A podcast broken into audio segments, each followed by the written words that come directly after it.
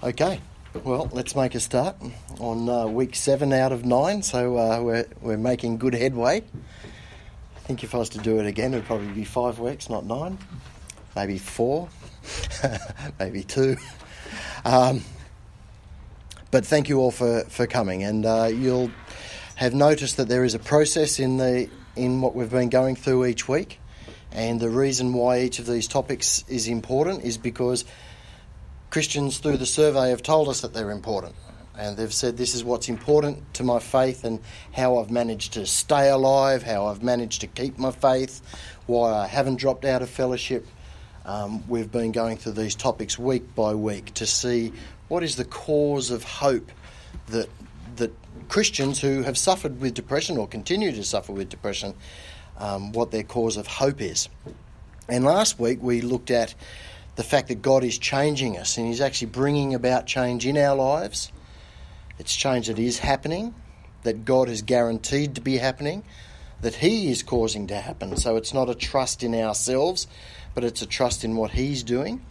And it's a change that He's guaranteed to keep happening through to the return of Jesus or when we die or. Um, uh, but it's a work that he started and he's guaranteed to keep doing. So we, we have confidence in that. And through the weeks, we've also seen that depression is very real. It, it has real consequences in people's lives, it has real triggers. Sometimes it can be hard to understand what those triggers were, other times they are really straightforward. We'll remember in the first week some of the heartbreaking things that have happened in people's lives that have that have triggered their depression.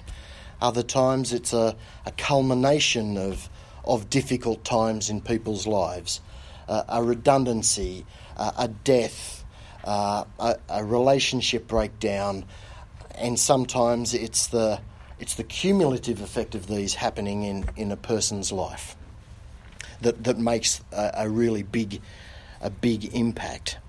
But I hope you were encouraged last week by knowing that God is at work in you.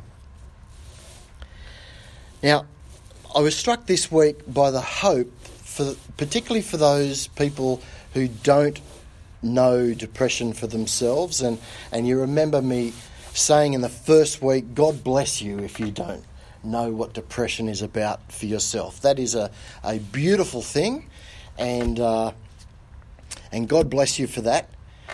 And I just had the sense, though, this week that I hope if you are in that category, as we've gone through this process, you and I and all of us haven't been overwhelmed by the sense of how easy it all is. If we just follow these steps, we will be um, getting better constantly, and and it, it's just a um, it's a walk in the park. It's it's fairly easy, and and and I know some people in my life who, who are very determined folks. They say, I'm going to lose weight, and they just go out and start losing weight.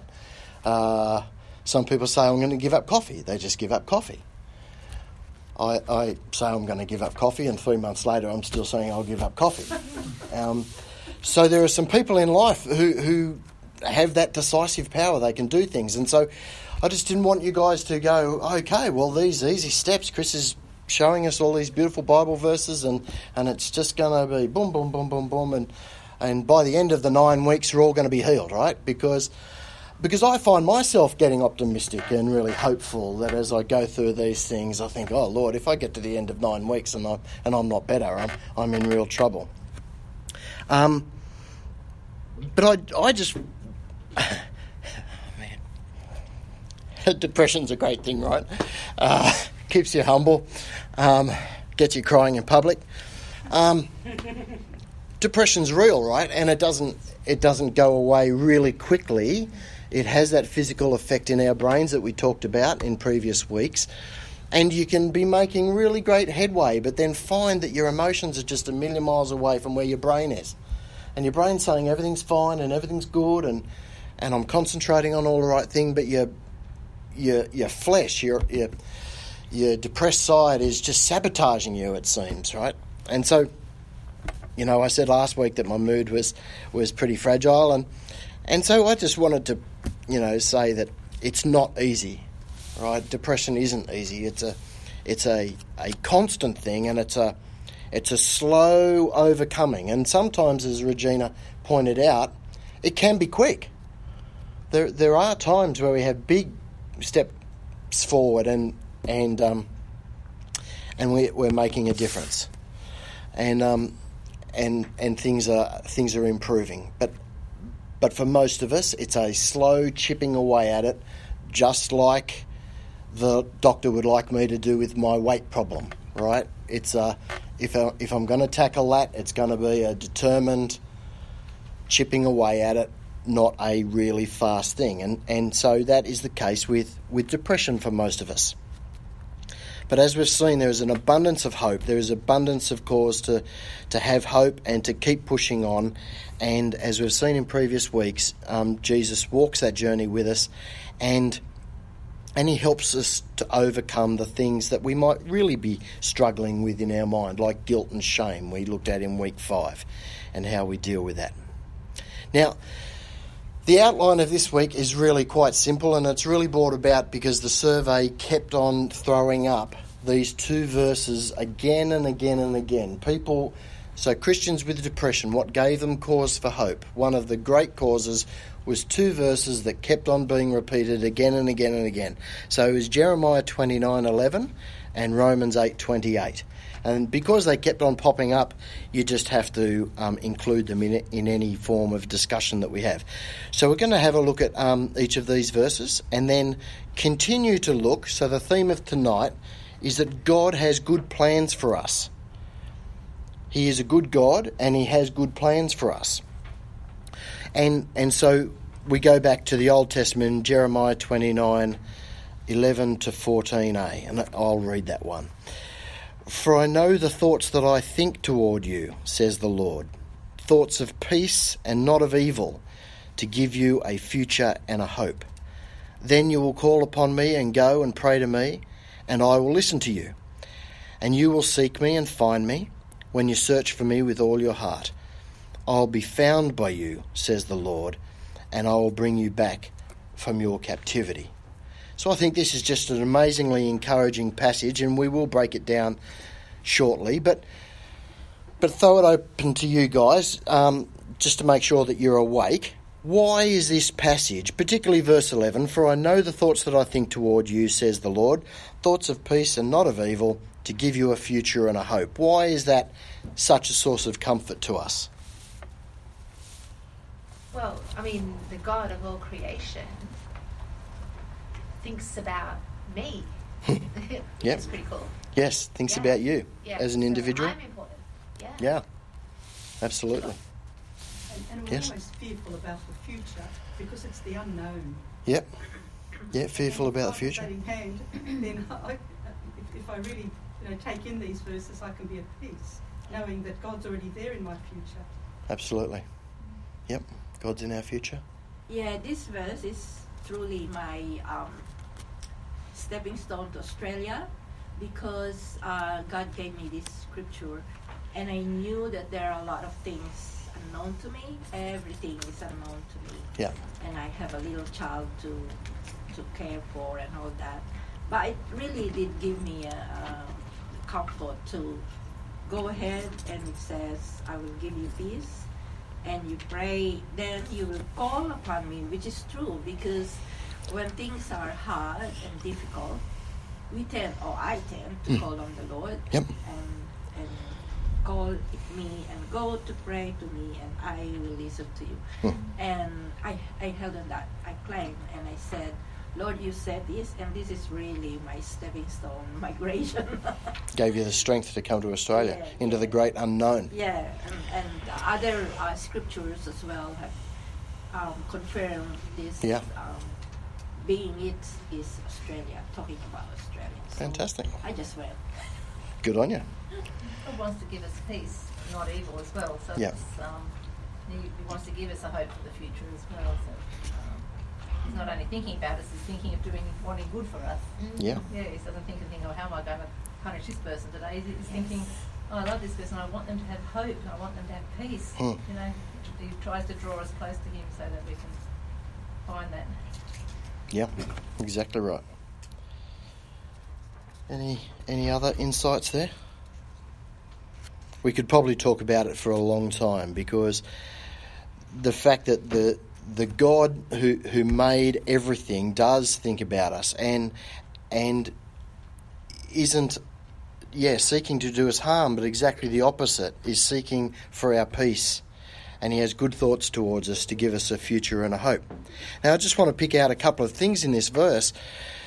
Jeremiah was speaking these verses to a people who are in captivity.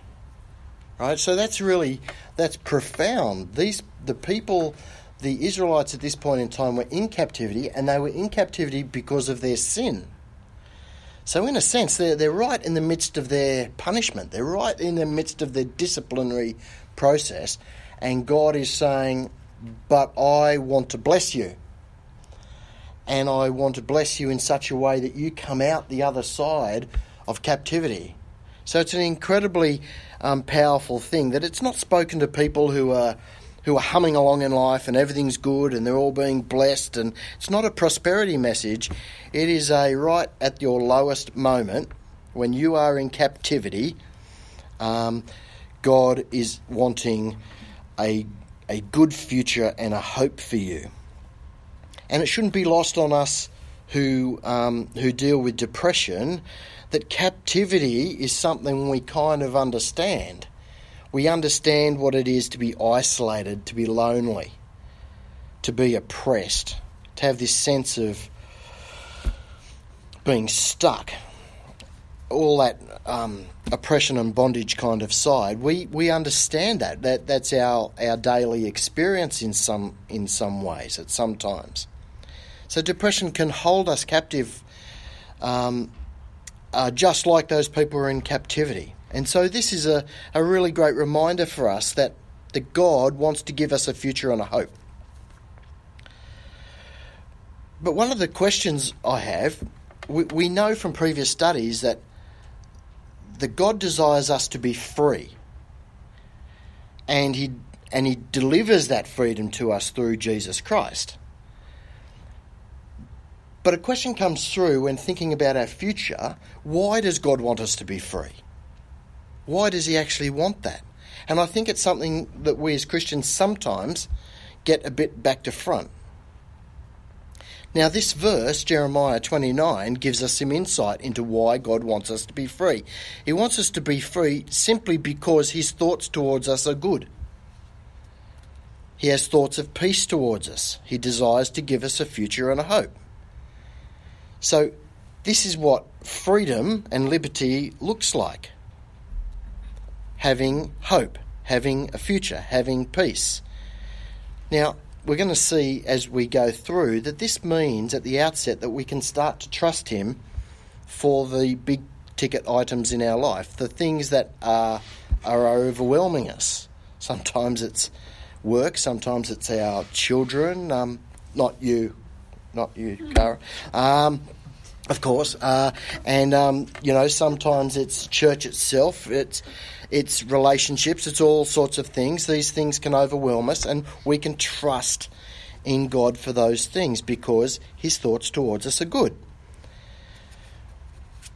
And He desires that we would know Him, right? So we see this element in this passage that we are to talk to Him, we're to cry out to Him knowing that He will listen. That's a really comforting thing that we've looked at previously. He listens to our prayers and He hears us.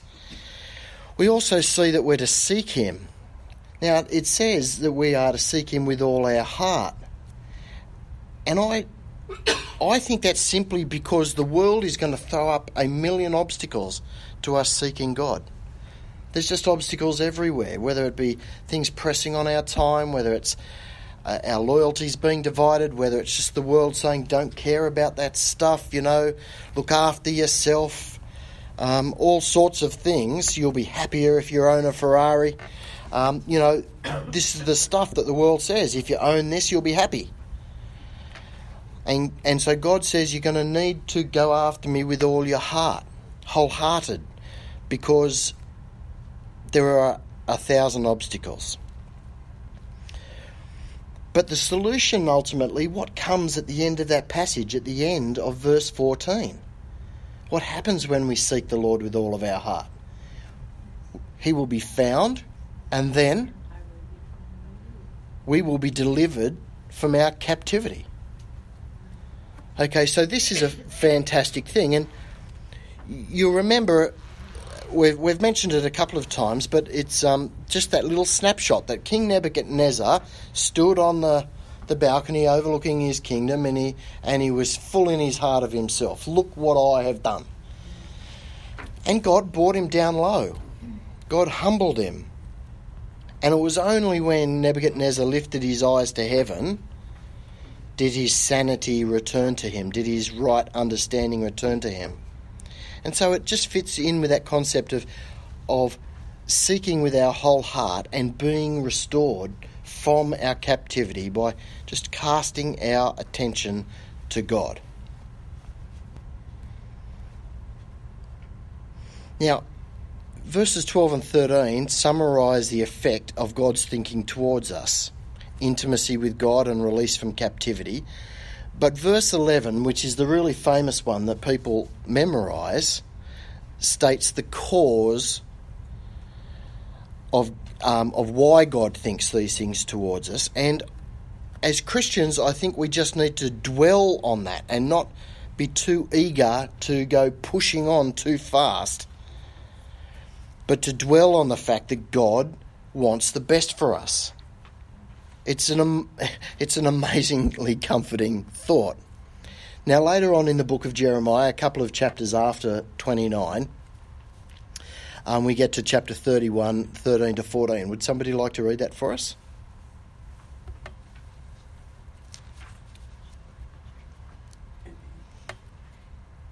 I will. Yep. Um, so, did you say? 31, 13 to 14. Yep. Then shall the virgin rejoice in the dance, and the young men and the old together. For I will turn their mourning to joy, will comfort them, and make them rejoice rather than sorrow. I will satiate the soul of the priests with abundance, and my people shall be satisfied with my goodness, says the Lord. Hmm. So we get this amazing um, prophecy of Jeremiah in, in chapter 29 about God's thoughts towards his people being good and wanting uh, for their benefit and their blessing. And then in, in chapter 31, we see the result, also prophesied, the result of being led out of your captivity.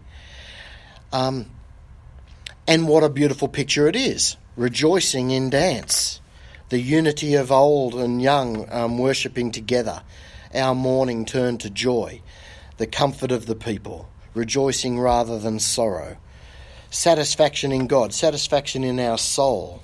And, and we looked at the, the Psalms that talked about how when things are right with your soul, you can just about put up with anything. When things are going wrong in your heart, it's nothing satisfies, and, and, and life itself is on edge. So even even if life is incredibly full of blessing, even if everything's going right, if the soul is fractured, then life itself is tenuous, and that's that's a really important uh, thing for us to remember. But what it looks like when we come out of captivity is sorrow turning to gladness and freedom and joy and comfort, uh, rejoicing, blessing, satisfaction in God these fantastic things. Now, we understand that this passage is also a prophecy about what Jesus does in the life of people. That he, being the author and perfecter of our faith, um, the Prince of Peace, he gives us freedom and sets us free from sin. Right, so we have this rescue in Jesus that we also see um, in the in the people of Israel. Now, the second verse that people memorised and kept on throwing up in this uh, survey uh, that Kara did during school was Romans 8:28. And we know that all things work together for good to those who love God, to those who are called according to his purpose. And you know, this is this is an amazing verse. It's a in some ways a difficult verse because it opens up the whole area of the way God works his sovereign power in this world. So and so that's going to be that can lead into some um, some difficult areas. But we see this verse work out in two really profound ways in our life. And the first is that God has oversight and control of all of the activities that are going to happen around us and to us. And He allows or doesn't allow the events of our lives. And this is a great comfort to us because, as those who are loved by God, we know that what comes our way has been allowed to come our way by God. Now, as I say, this is a really difficult teaching in some ways. When I think about my own past, I, am I find it abhorrent to think that God was involved in in the abuse of my past. But I also think that I wasn't a Christian. I think that what happened to me also affects other people. So, what God has done sovereignly in my life um, has served a purpose in my character formation, but it's also affected people around me. It, and God, so when we look at the events of our life, it's not just about us, right? you know, we can keep focusing on me and say, well, God, that's just not fair. But, but what if, what if, as uh, Corrie Ten Boom said when she was in a concentration camp, that because she was in a concentration camp, because of this terrible thing, people got to hear the gospel that otherwise never would have heard about hope in Jesus. Now, you have to really believe that in your heart for that to make a difference. That is not something that can be rolled out in a trite way. You know, someone who's going through pain, yeah, she'll be right. You know, God loves you. You know, it's not about that. It's about having the comfort in your own heart to know that God is involved in this. And, and we as Christians can have that comfort. And as we say, it's based in his character that we can have that comfort. So now I just have a, a, a little example from my past about this. Uh, I had several stressful jobs. whether they were stressful or whether I was just stressed might remain to be seen, but God can tell me that later. But I had suffered from years of being stressed, and I was depressed, and I had great, well, I had high paying jobs and I was stressed and I wasn't getting better. And then I had a couple of periods of redundancy that went on for months. And during those times, you just start to recover, right? You're not putting up with the daily stress of of work and, and, and those trials that you have at work and stressful positions and and all of those things. And God was teaching me to trust in Him during those times, and and sometimes I did, and sometimes I didn't, and I was panicking and so forth. But right at the right time, God gave me a job. Was it a job I would have chosen? Never. It was less than half of the money that I had been on. In fact, it was about a third of the money I was been on. I had been on. I was a one person show working a very hot machine in a very hot factory. It was hard labour, but from day one I loved it.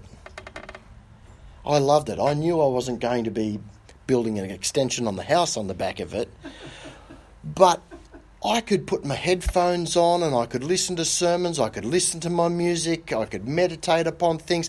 No one was pressuring me. No one. I was just running my own race with just enough income to help. Um, and and I, I never would have chosen that. But God, in that time, gave me a year of my brain healing, a year of peace after 19 years of not having it. So it was a real act of God's love and sovereignty for me uh, that that I had that job. So, So trusting in God isn't just going, oh, yeah, the universe will look after everything, as we talked about in a previous week. It is trusting the God who is sovereign and in control of everything. So the other great facet of this verse, Romans 8:28, and I'll read it again, and we know that all things work together for good to those who love God, to those who are the called according to his purpose. There's also great comfort in this because we see God's ability to redeem everything, to make something good come out of something diabolical. And we have diabolical things happen in our lives.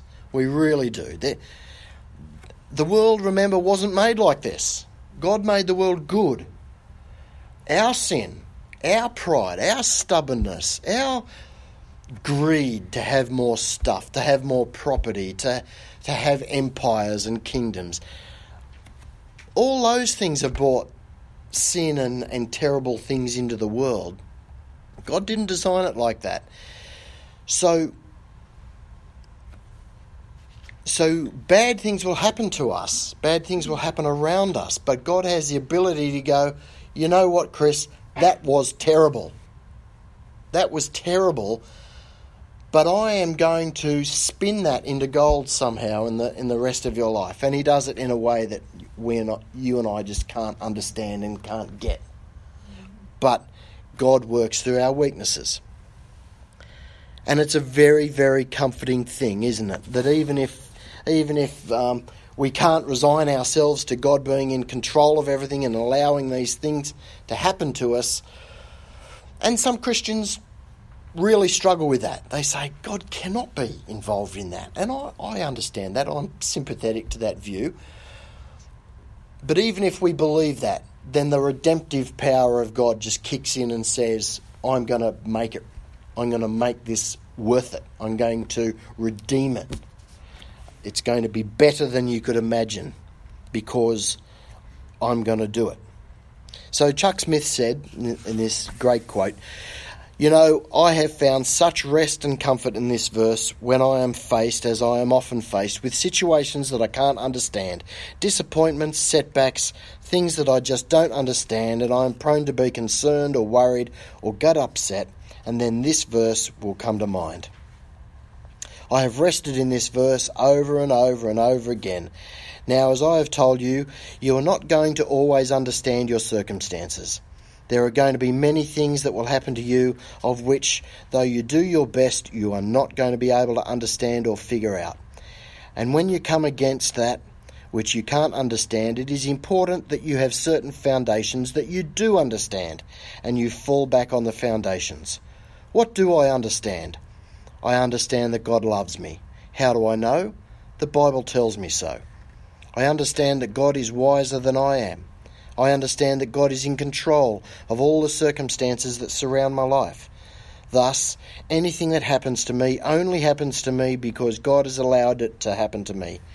It could not happen to me unless God did allow it to happen to me, and God loves me and is working out what is best for me. Thus, I can rest in the most uncomfortable places. I rest in faith that God is even going to use this for my good and His glory.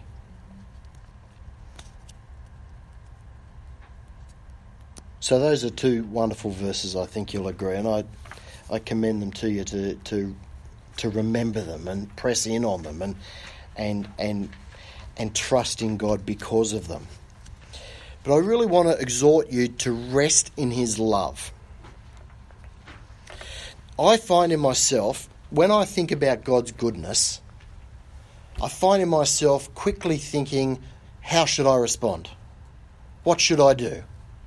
And maybe because I've been in the church for a long while, I think, what does God want me to do? He's done this for me. What do I do for him? I hope you understand I'm being a bit ironic or, or cynical when I say that because, because that instantly pangs of me trying to pay him back. Right? I'm going to try to pay him back rather than receive his grace, and it's his grace that has saved me.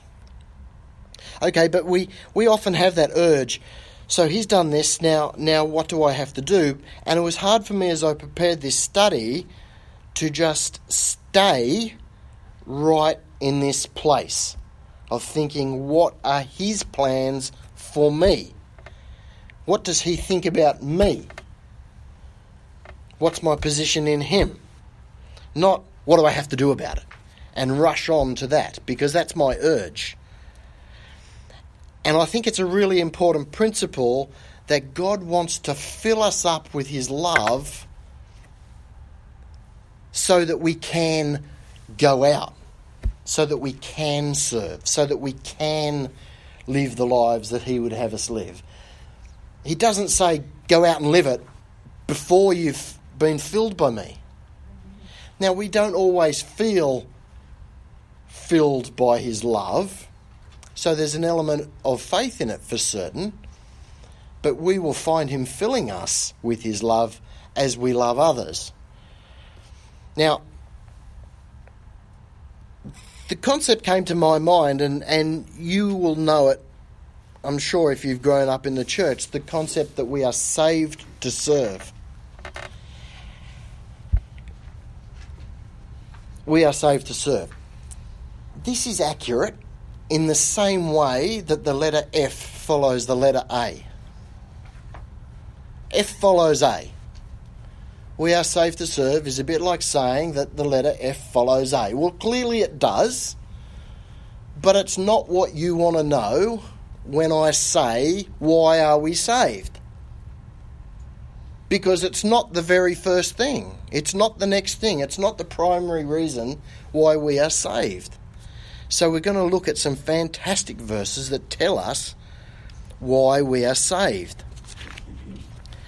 Now, as a starting point here, we know Mary, the story of Mary and Martha with Jesus. One sat at his feet to listen, and the other one went about a fuss and serving. And Martha says, Jesus, you know, get Mary to come and help me because I'm serving so much. And Jesus says, Mary has chosen what is better to sit at my feet and to listen, to, to abide in me. So it's clear that Jesus doesn't want us just to launch off into service. He wants us to abide in Him first, to live with Him. Okay, what's the primary reason why God has saved us? So let's go back again to why God saved his people in, in Deuteronomy 7. Would somebody like to read that for us? Deuteronomy 7, 6 through to 8. Yep. For you are a holy people to the Lord your God. The Lord your God has chosen you to be a people for himself, a special treasure above all the peoples on the face of the earth. The Lord did not set his love on you nor choose you because you were more in number than any other people. For you were the least for you were the least of all peoples. But because the Lord loves you and because he would keep the oath which he swore to your fathers, the Lord has brought you out with a mighty hand and redeemed you from the house of bondage, from the hand of Pharaoh, king of Egypt. Okay. So we know that this verse applies to us because we know in Romans it talks about us being the children of God we are the children of Abraham by faith. And so we know these, these verses also pertain to us. But God says, I chose you as a people for myself so that you'd be a special treasure. And I set my love on you, even though you are insignificant, simply because I love you he also keeps his promises. And he said, I promised your forefathers that I would deliver you, so I'm going to fulfill that promise. I'm going to bring you out of captivity. Captivity. So the very act of saving us is completely motivated by God's love for us and his desire for us to be in relationship with him. Knowing that a people who are in relationship with him will give him glory. So he basically says, just because I'm going to love you, that's going to give me glory in the world. You, you love me back, we'll abide together. I will be your God, you be my people, and that will bring me glory in the world. Now, obviously, this is a heart thing. It's not about joining a building, it's not about joining a church or an organisation. It's about being joined with Jesus Christ into his death and risen with him in his resurrection. But why, why is this relevant to our study? This sense of just being loved as, as as God loves us. Well, I, I, found myself thinking about all the times I say to myself, I can't do something. As a, as a sufferer of depression, and I, and I know what's good for me. You know, if I would only lose some weight, if I would only start exercising, if I would only get into better sleep ha- habits, if I, um, if I start serving, if I go to church every week, if I read my Bible every day, if I get up early, if I do all of these things, my life will be turned around. And even as I say it, I find myself getting depressed. I can't do it. I simply can't do it. And so I just want to relieve you of the burden of not being able to do it. Rest in His love. Rest. So when you are being burdened by all the things that you know you should do but you can't do, rest in His love, knowing that His first and primary purpose in saving you was simply to love you. Right? As an expression of His love towards you. So rest in that. And then amazing things starts to happen when I when I rest and I start and okay, so this is a deliberate thing that's happening in our mind. Okay, I'm, I'm stressing, I'm anxious, I'm, I'm not doing the things I should. Lord, I know you love me. I know you love me. And you don't want me burdened by this, by all the things I should do. You know what I can do and I can't do. And with your strength, I will begin to do those things. But right now, I can't. And, and Lord, you love me. You love me still. You don't, you're not waiting for me to be obedient to love me. You loved me before I was obedient. You loved me before I was a child of yours. And you love me still. He just desires to fill us up, to receive from Him by faith, and then we will be able. So, this isn't an excuse um, just to go about living your life the way you ever want to live it. Here's our Lord. He, he has desires for you for your good. And when we walk in those desires, then we will be blessed and He will be glorified. I'm just reminding you, though, of the source of your power to do the things that you need to do. But rest comes first. So, part of that resting is the remembering, right? And the beauty of this resting and remembering is that we can do it over a cup of coffee. We can do it before our feet hit the ground when we get out of bed in the morning. We can do it at our desk at work. We can rest and remember. Lord, I feel my anxiety going through the roof. It's I'm peaking. I'm, if I if I don't get up and walk away, I'm just going to cry at my desk. Okay, Lord, you are good. You've got good plans for me. You love me. You love me. Help me to rest in that. Help me to trust you. So, either in a short period of time, and it might be that we need to remind ourselves of that daily for months and weeks and years, but we enter into his rest by faith, and it makes a difference in our life. Just to finally put a put a uh, an exclamation point on this being saved to serve concept. God does not need more servants. Right? Jesus told Pilate, I can command 12 legions of angels to come and save me. God does not need to raise up more servants. Well, what can we do for God anyway? He says you as Christians you completely operate in my power. So he doesn't need more servants. He's not saving us so that we can serve him. Elsewhere, he says that if if my disciples don't worship me and praise me, even the stones will do it. So God doesn't need people to worship Him. He's not. He's not saying, oh, "I'm bored." You know, I need my ego patted. You know, I'm going to create a few more Christians to pat my faltering ego. The stones can do it if He wants them to. He's not. God's not lacking in any way.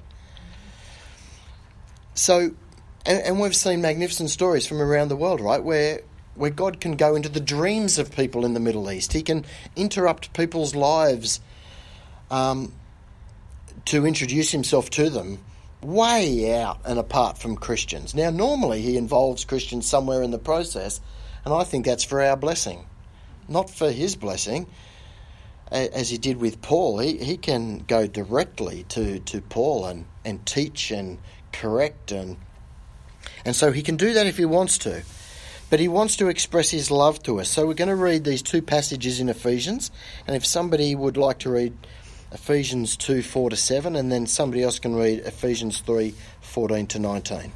But God, who is rich in mercy, because of his great love with which he loved us, even when we were dead in trespasses, made us alive together with Christ. By grace you have been saved, and raised us up together, and made us sit together in the heavenly places in Christ Jesus, that in the ages to come he might show the exceeding riches of his grace in his kindness toward us in Christ Jesus. Verse 14 For the reason I bow my knees to the God of our Lord Jesus Christ, for from whom the whole family in heaven and earth is named, that he would grant you according to the riches of his glory, to be strengthened with might through his Spirit in the inner man, that Christ may dwell in your hearts through faith, that you, being rooted and grounded in love, may be able to comprehend with all the saints what is the width and length and depth and height, to know the love of Christ, which passes knowledge, that you may be filled with all the fullness of God. Okay, so Paul the Apostle can be so frustrating, can't he? He has these massively long sentences. He gets so um, enraptured by his thoughts that he just keeps going and going and building and building. But and one of the difficulties for us is knowing where to stop and how do you dissect all this. So so please forgive me for for hacking this a bit, hacking this about a bit. But we see that God's love is expressed inextricably in Jesus through the cross, even when we were hopelessly dead in our trespasses and sins. So Christ died for us even when we were dead in our trespasses and sins. But he tells us in that first passage very clearly what his motivation was. In verse 7, that he might show the exceeding riches of his grace in his kindness towards us. This is why he did it. To show the exceeding riches of his grace towards us. Okay, this is really important. It, it's not for lots of reasons that come might come to mind. The stuff I've got to do, that he wants a huge church or a powerhouse or anything like that. He just wanted us, he wanted to demonstrate the exceeding riches of his grace in his kindness towards us in Christ Jesus. An amazing principle. He prays in the second passage there that we might be strengthened by the Spirit that Christ would dwell in our hearts through faith, and that being established in love, really important, established in love, this is the foundation, that we're established in God's love, we may be able to comprehend the incomprehensible, the sheer magnitude of Jesus' love for us. So what a what a way to say it that you can basically spend your entire life working out what the width and length and depth and height of Jesus' love is for you. You can explore that all of your life. And interestingly enough, you need the strength of the Holy Spirit to enable you to do it.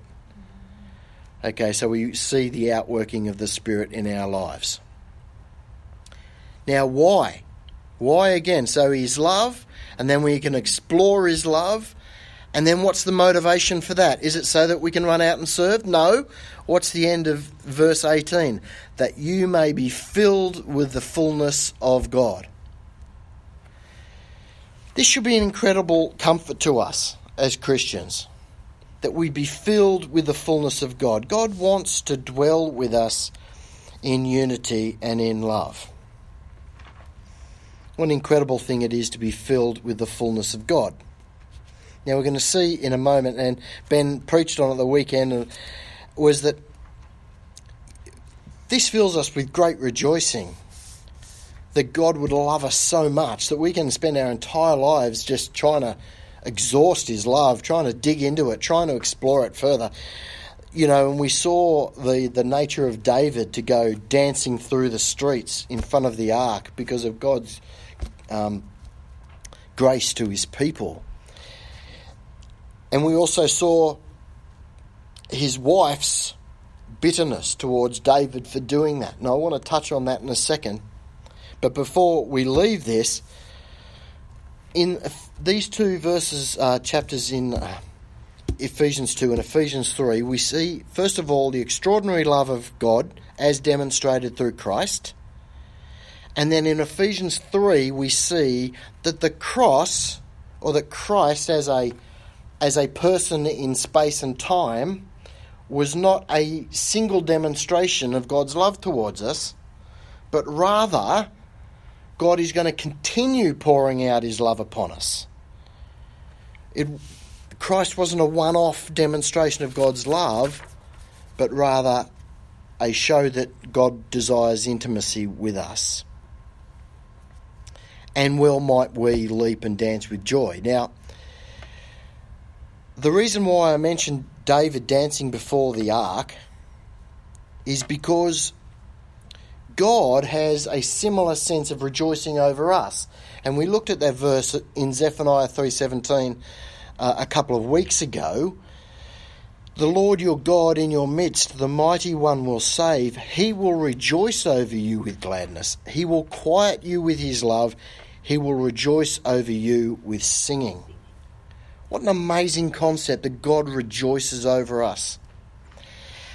But the thing that appeared to me with my battle with depression has been that I can reject his rejoicing.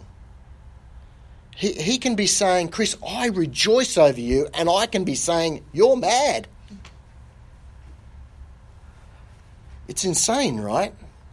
But in my sorrow over my life, I can say, Well, God, what are, what are you missing?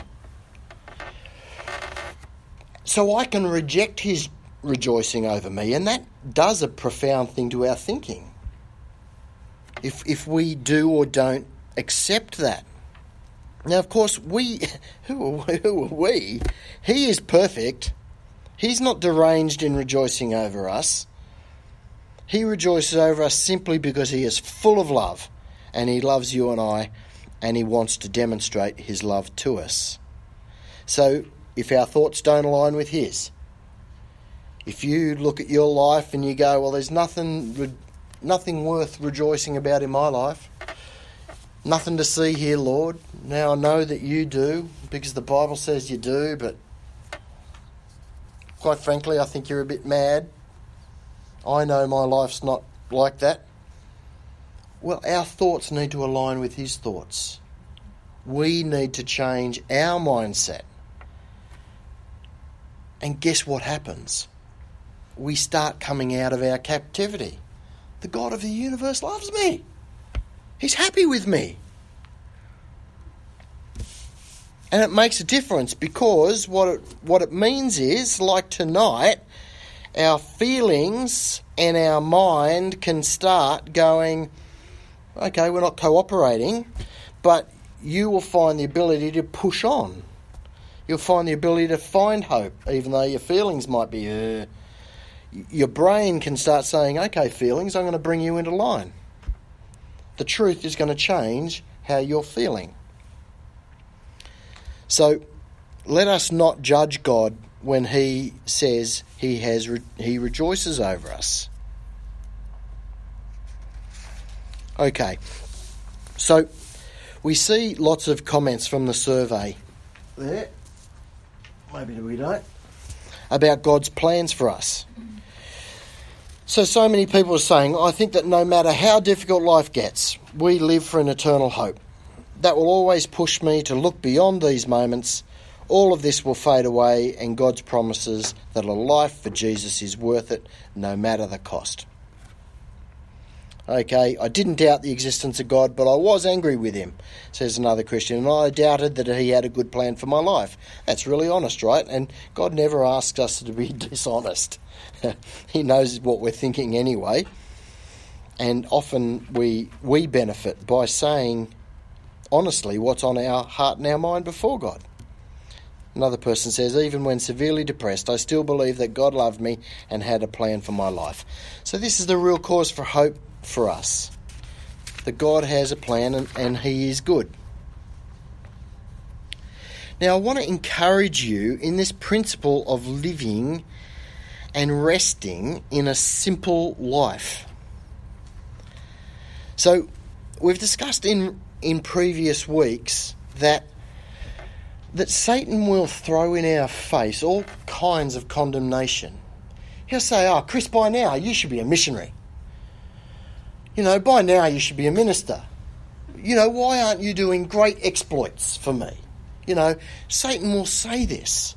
Chris, why, you know, 10 people came to your Bible study group. If you were more godly, it would be 50. You know, Satan chucks that stuff at you all the time about what you're not doing. But this isn't God, it's Satan. And the way you can know that it's Satan is that Satan condemns and Jesus exhorts. Now, sometimes the truth might be Chris, how about you spend some time with me this morning reading my word? That's an exhortation by Jesus Christ. Satan says, You're hopeless because you didn't spend time with God this morning. You know, it's a simple method condemnation, exhortation. Right? Satan aims to condemn us. Okay, so, but in essence, we are called to a simple life. Now, once again, I, I, think one of the best things we're going to be talking next week about the acts of service, are the good works, and walking in those that God has called us to including for the person who is depressed. Um, but I think a very good measure is simply okay, where is God leading you? What gifts has He given you? What talents has He given you? Use them. You know, Jesus taught talents. Don't bury them in the ground. Paul talked about gifts. He didn't say sit back and wait for some amazing calling on your life interestingly enough, I think this is kind of a hyper Calvinistic thing that's come out about us needing a calling. Now, don't get me wrong. God calls people to do things for Him at certain times. It's really important that He does, and it's important that the person knows that God is really clearly calling. But if we sit back and go, okay, Lord, you show me what I'm meant to be doing, and I'm going to wait until you show me. That's not faith. That is God giving you gifts and talents and you burying them in the ground until He returns and tells you what to do with them. And when He returns, you know from the parable, He's going to return and say, Chris, why didn't you just do what you were gifted to do? You had a house, why weren't you hospitable with it? You have joy in your heart, why don't you make people cheerful at work. You know the word, why didn't you encourage someone with it? It's not any great acts of service or. But it's what you've got. So God isn't. I don't think God is saying, oh, well, you, you just sit back and wait for me to give some great calling on your life. And, and the people you'll know from their stories, if you listen, the people who were called and the people who have a, had a really clear sense of God's calling, weren't sitting back and waiting. They were using the gifts they had. And then out of that, God said, let's go here. You know, and, and, some, and something bigger happened. But the reason why I'm talking about service now, and I'm talking about it in this that way, is because there's a simplicity about it. There's a restfulness about it. It's not a restlessness that we've got to be stirred up into into you know and, and be all excited about things. It's what have you given me, Lord? How can I serve you with what I've got? What need have you put in front of me that I can respond to in, in faith and love? And stepping into that. So there's this beautiful simplicity that we are called to. So let's go to 1 Timothy 2 and and see how this how this works. Would somebody like to read that for us? 1 Timothy 2 uh, 1 through to 5, please. Therefore I exhort first of all that supplications, prayers, intercessions, and giving of thanks be made for all men, for kings and all who are in authority, that we may lead a quiet and peaceable life in all godliness and reverence. For this is good and acceptable in the sight of God our Saviour, who desires all men to be saved and to come to the knowledge of the truth. For there is one God and one mediator between God and men, the man Christ Jesus, who gave himself a ransom for all to be testified in due time. Okay. So we see in the first verse the exhortation to pray, um, give our supplications, our intercessions for people, our thanks for all men. And then it talks about kings and those who are in authority over us. But we give those prayers to God that we may lead a quiet and peaceable life in all godliness and reverence. For this is good and acceptable in the sight of God our Saviour. I think at various times the church has taught that a good and quiet life isn't enough. You know, a quiet and godly life isn't sufficient, that we're all meant to be missionaries or, or doctors or um, we're meant to be out saving the world. But it starts with prayer, and there's a cause and effect here. It's verse 1 here that leads to verse 2. That by giving up everything to God, by coming to Him and giving over the things that are bothering us, by giving our prayer requests to Him, by interceding for people, by thanking God for people. This enables us to live the peaceful life of verse 2. Because I don't know about you, if you carry all those burdens, you're not going to have a peaceful life. You're going to have an anxious life. You know, and every day I get more burdens. Every day I've got to get rid of more burdens because otherwise they will just weigh, weigh me down. So, how do we have a peaceful life living in godliness and reverence? We do that through the prayer life that's in verse 1. And that is good and acceptable in the sight of God. I think it's really important. Just living a quiet, godly life. Now, once again, this is not an exhortation just to live your life however you want to live it in, in indulgence or, you know, saving for the next sports car or whatever it is. Godliness, which was at the centre of this in verse 2, refutes that. It refutes that just living a fleshly, whatever you want to do kind of life. But the sense in this passage is that if you live this godly, peaceful life, what happens? Verse 4 God desires all men to be saved and to come to the knowledge of the truth. There's this linking of our peaceful, godly, reverent lives with people coming to the truth, people knowing Jesus. Okay, so that's a really important link there. And it also shows that this peaceful, reverent, godly life is highly transportable. It goes wherever God calls you to go. Peace is always at your center. If God is if God says, I want you, and, and uh, you know, and I think about Ben and Laura, I want you to go to Australia, that is going to be a very stressful thing. And for you too, Sally, that is going to be very stressful. If if peace is not at the center of it, if God is not at the center of it, then it's going to be a very stressful journey, isn't it? To uproot your family and move country. So, a peaceful, godly, reverent life is useful for meeting the neighbour as well as moving countries. It can be going out onto the mission field, or it can be staying at home it can be speaking a word of encouragement, or it can be leading a crusade. But peace is at the centre. It's a very important principle.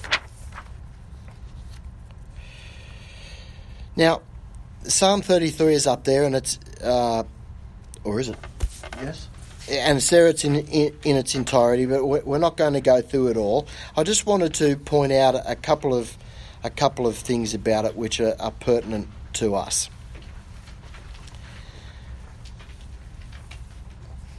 So, then the reason why I'm bringing this up is because we've seen in Jeremiah 29 and Romans 28 that comfort comes from knowing that God is sovereign, He's in control, and He also desires the best for us. Now, that's a really powerful combination, isn't it? Right? So, if God was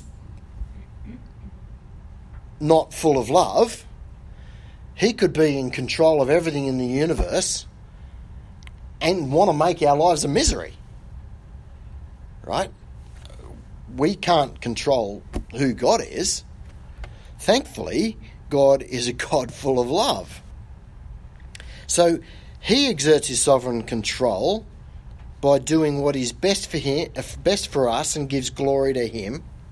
And it's an amazing combination that gives peace and comfort to us. Now, in verse uh, in Psalm 33, um, verse 5, we see this little thing that says the earth is full of the goodness of the Lord. Now this whole chapter is is about God's sovereignty. It talks about how He's made the universe, He's made the heavens, um, He has control over the waters, and but in the middle we get this the earth is full of his goodness. And I just wanted to remind you because often when I'm feeling depressed, and I'm sure it's the same with you, we feel there is nothing good. There is nothing good in the world. There's nothing good in me, there's nothing good in the world, and everything is doomed, and everything is bad, and the trajectory of everything's bad. And it's not right. It's not right. So we've already seen that God loves us and He rejoices over us, but He also says that the earth is full of His goodness. Now, we might need to be disciplined to look for that. We might need to break our thinking, our, our hopelessness, and our despair and say, okay, what is good? and count our blessings quite literally. We can say, well, that rain on my face today was lovely. Thank you for sending that wind that cooled the earth and and giving us a cooler afternoon and and uh, thank you for the shelter over my head and, and the food that I eat and and Lord, when I look outside, I, I, see this marvelous creation of yours, which just blows me away. The, the intricacy of everything, the majesty of everything, whether it's big on a universal scale, the unconquerable depths of hundreds of millions of light years that they talk about, to the minuscule that's going on inside our cells and the DNA that's happening, and just the beauty of all of that and the way it all works. These are all just amazing things, and and I don't know uh, what you think about it, but I I get each month these creation magazines, and I read them cover to cover. I love them. I, I'm no, I failed science very badly at school really, really badly, ashamedly badly. I failed science at school, and um, and uh, but I, I really love these magazines. It tells me about butterflies and zebras and and and how incredibly they're made and how these animals that are meant to be dumb are actually really bright and how the world and the things that we that science is continuing to discover just um, demonstrate the majesty of God and and they're bewildering to science. You know, this week we've seen things in our news with new planets and and black holes that are suddenly flashing and how suddenly science goes, hang on, that doesn't fit with anything we've thought up until now. And and these things are just in these magazines. I just absolutely love them. I commend them to you. They're a good read, and if you want to borrow them, please. They just sit next to my bed, just gathering dust. So, um, so please. The world is full of His goodness. That's the point, and we just need sometimes to go, okay, oh, you know, I'll break my thinking and I'll look at the pretty pictures, or with God's strength, I'll actually read the article. Only thinking that this week I found it really hard to read, really hard to concentrate. And um, but but we can be reminded of God's goodness to us. Now, I just want to say, in the light of that, that the 200 years after Darwin, it's interesting that the Bible still says that God made everything. And it's really important because, well, not only do we believe it's the truth, but but the sovereignty of God is exerted over all of creation. It's exerted over the way the universe runs, the way the earth runs. It's God's sovereignty in, in Psalm 33 is over the kings and queens. Uh, uh, our last election was a miracle election. Uh, I don't know what you think about it, but it was it was an amazing outcome, right? Um, God works out His sovereignty over kings and queens and governments and nations, and even over us as individuals. Um, verse 15 is very interesting. You can see it there on, on your uh, handouts or on the screen. He fashions their hearts individually, he considers all of their works. This is just an amazing concept that God fashions our hearts individually. What does fashion mean? Well, He forms it, He makes it, He frames it like a potter forming a pot. He's squeezing it into, into shape. Now, Matthew Henry, the, the great commentator, said, and forgive me the, the slightly old English, their hearts as well as their times are all in his hand. He fashions their hearts. He made them at first, formed the spirit of each man within him. The artist that made the clock can account for the motions of every wheel. God still moulds the hearts of men, turns them as the rivers of water, which way soever he pleases, to serve his own purposes, darkens or enlightens men's understandings, stiffens or bows their wills, according as he is pleased to make use of them. So the hearts of men and their dispositions, however varying from each other and seeming to contradict one another, are yet all overruled to serve the divine purpose. Now, once again, we get into the deep area of God's sovereignty. And so I just had this really dumb analogy this afternoon because when I think about God's will and He fashions my heart and He. And so, does that mean that he's like he's the puppet master? He, we're just all puppets in his in his play, and he, he's just doing this thing, controlling us. And as some of the, the apostles ask, well, hang on, is it fair then that God judges us? If He is just um, doing with us as He pleases, is it fair that He then judges us? But I had this really stupid metaphor, and some the younger audience here will know it. The movie Ella Enchanted with Anne Hathaway, right? There's this scene where she falls under this spell, right? And what did they have to say? What do they have to do? They had to command her or something and she would have to do it. Ah, you guys, come on, young people. Throw it out at me. They What do just they? to tell her to do something and she'd do it. Right, and because she was under this spell, they just had to tell her to do it. And they and some of the naughty people worked out that she was subject to them, and they would just have to say this, and she would have to do it. Spell of obedience. The spell of obedience, right. Now, the thing is, you know she's being ridiculous, and she, you know she's not acting in character, and you know she's not doing what she would normally want to do. There's this very clear picture that she is under control of someone else. But think of the way our lives work and our and God's sovereignty works in this world. Are any of us working in that jerky kind of a way? I'm doing my own will one second and then the next second I'm I'm whipped out of it and I'm doing something completely different. No, that's not the way it works. God's sovereignty is exerted in such an interesting and mind boggling way, it's completely what we want. right? The nations that went to war against Israel wanted Israel dead and wiped off the map. They wanted their territory. God said, I'm going to allow you to do that to discipline my people.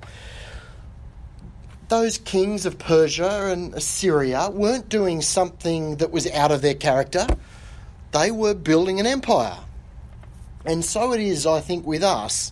And so it is with the way God works his sovereignty. He's not moving people completely against their will.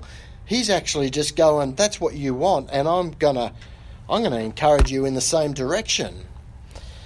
Um, to bring about my purposes. Now, God can and does change hearts and minds. Those are moments of conviction where we change, but it's we're not seeing people like in the movie, are we? Going, oh, I'm not under control. I'm just doing something according to some foreign power that's over me. Everyone is going about living their lives almost exactly the way they want to live them, and God says, I am bringing about my sovereign plan through all of you. And it's, it's mind blowing how He actually does it. And it's the same reason why we can't sit back and blame God for, well, how can you judge me? Because it's what we wanted anyway. It's what we wanted anyway.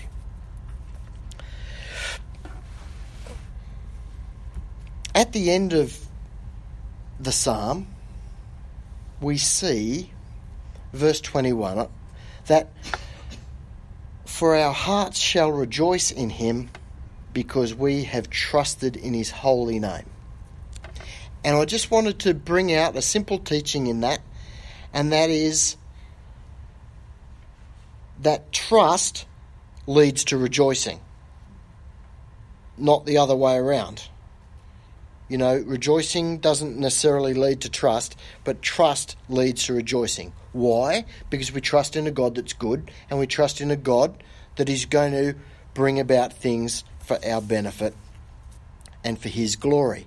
Now, it stands to reason, therefore, doesn't it, that if God is sovereign over all things and His plans for us are good, it stands to reason that we would trust Him.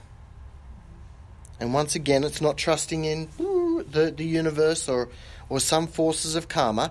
It's trusting in the God who has revealed his character in his word to us, who loves us incredibly. So, Proverbs 3, we, we know it all well. We've we probably memorised this one early as, as kids in the church. Trust in the Lord with all your heart and lean not on your own understanding. In all your ways, acknowledge him and he shall direct your paths.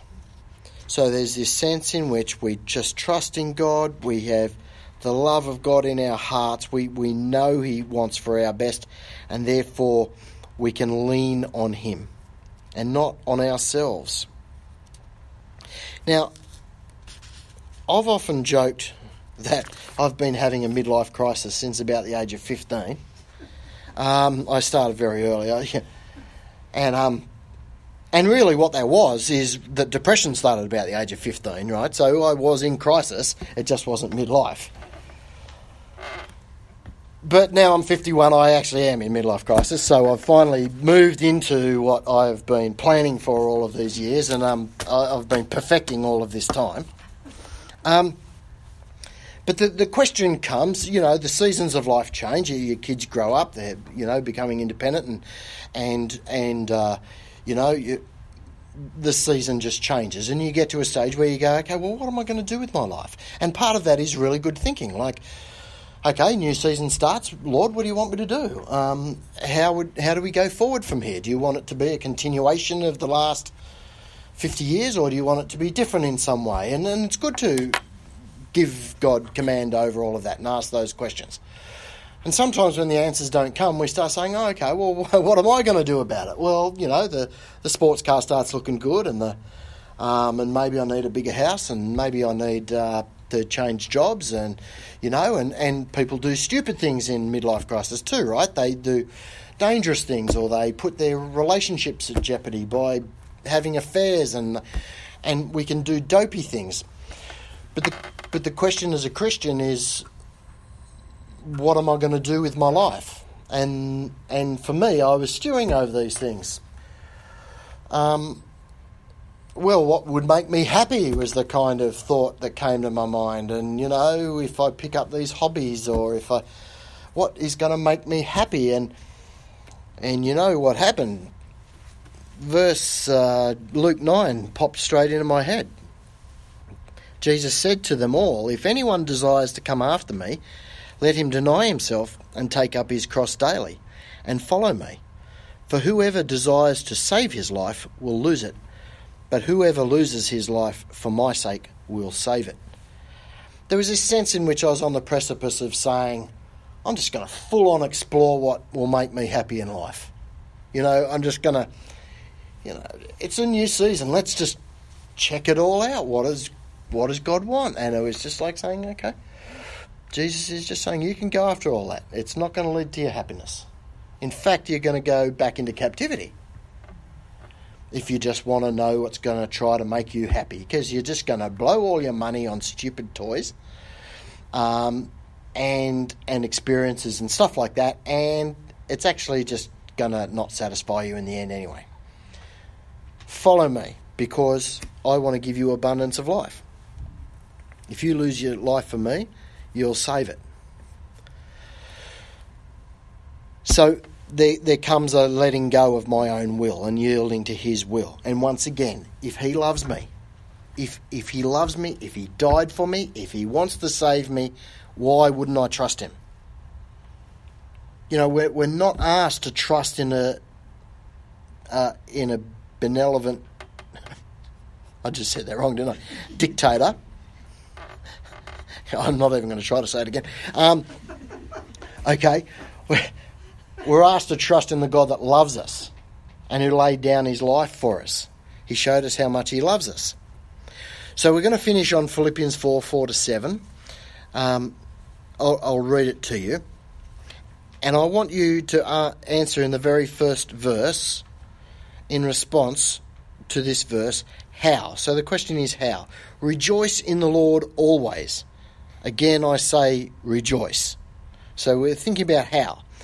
Then we go on. Let your gentleness be known to all men. The Lord is at hand. Be anxious for nothing. I won't ask for hands to go up if we are anxious. But in everything by prayer and supplication, it gets back to Timothy, the verses in Timothy again. With thanksgiving, let your requests be made known to God, and the peace of God, which surpasses all understanding, will guard your hearts and minds through Christ Jesus. So, the end of the verses there is very encouraging for us who suffer with depression.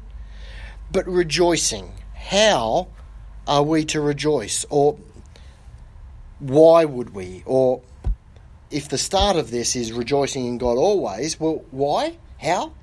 How do we do that? Does rejoicing just spring out of nowhere?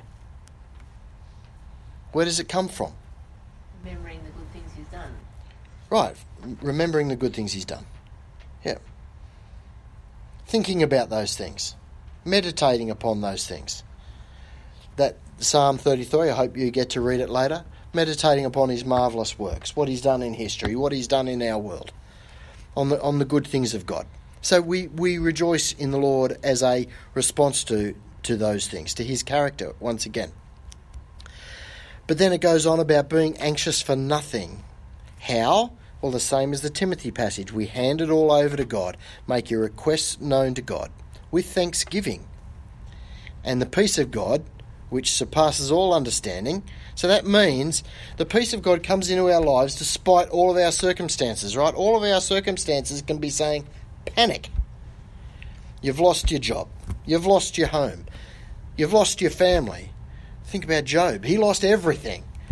Why aren't I panicking? Because I have this strange peace that God has a good plan for me and He's bringing about that good plan in my life. And I don't even understand how He's doing it, but I know He's going to do it. So we can have this peace. And then what does that peace do? This is really important for the Christian and for the, for the person who has difficulties with, with mental illness. What does that do? It guards our hearts and minds through Jesus Christ. Once again, it's a battle for our heart and our mind, battle for our soul. And it, and when we rejoice and when we hand over our issues to God, He guards us. So, the basis of prayer, of handing that all over to God, is trust. Okay? We trust God because He is good, and His character is good, and He stated His good plans towards us. He delights to bless us. So, I hope that you've seen good cause not to lose heart. I hope that you've seen in this study the purpose of God saving you, the purpose of, as we know from John 3.16, of sending his son into the world, his motivation was love. His motivation that you would be saved is all about his loving character and that he wants you to know you are loved. It's his primary purpose that you would be loved. That's an amazing beginning and end in some ways to the story. He just wants you to know that you're loved. And that will bring him glory because if you know you're loved, well, that's a fantastic thing, isn't it? We love being loved. Right? That's a that's a comforting thing. It's a it's a thing that gives us peace. When it is God Himself who loves us, it's an amazing thing. And it gives us that comfort and peace. And it's the Holy Spirit Himself indwelling in us. So, in some of those passages, it talks about the intimacy that God desires with us. He actually wants to live with us. And the Holy Spirit Himself gives us comfort, and peace. So you can know the beginning of this study was in the Jeremiah 29 and Romans 8 28 that God has good plans for you. He is working those plans out through His sovereign will. The bad things that have happened in your life, and the bad things that are happening now, and the bad things that will happen in the future. If you are a child of God, He is going to make good on everything for you. He loves you so much. He's doing it for your benefit and His glory, and He is going to redeem everything. And even if that means that the day you die and you go to be in glory, He just blows your mind with how good He's been, then that is still a good thing. But He will inform us in the meantime as we grow in, um, in our relationship with Him. Now, as he said, I desire you to be full, filled with the fullness of God. When we are filled with God, our life bears fruit everywhere. Our life just expands sort of in every direction. It, it expands towards people in love, in acts of kindness, in relationships, in service, in, in all sorts of ways. And so that's where we're going to go next week. So now that we're established and rooted in love, next week we're going to look at what our acts of service might be, even if we struggle with depression. So let's pray. Heavenly Father, we thank you that you love us so much, and we just want to um, We want to spend time just dwelling on your love rather than moving on and thinking, what next? Where do I go from here? Lord, help us just to rest in the simplicity of the abundance of your love for us. We thank you for Jesus who saved us by dying for us. We thank you that it was his choice. We thank you that because of his sacrifice, we are made right with you. And Lord, by faith, we accept his death on our behalf. And by faith, we accept the new life that you've given us. Father, thank you for your amazing loving kindness that has just been poured out upon us. Thank you for your goodness that's in this world that we can see around us. Thank you that your own creation just testifies to your majesty, to your creative power, to your brilliance. Lord, we just uh, want to plumb the depths of your love for us the height, the width, the depth. And uh, we thank you that your, your love is so great that we can spend all of the, the days of our life working that out. Lord, we just want to cherish you and we want to cherish your love. In Jesus' name. Amen.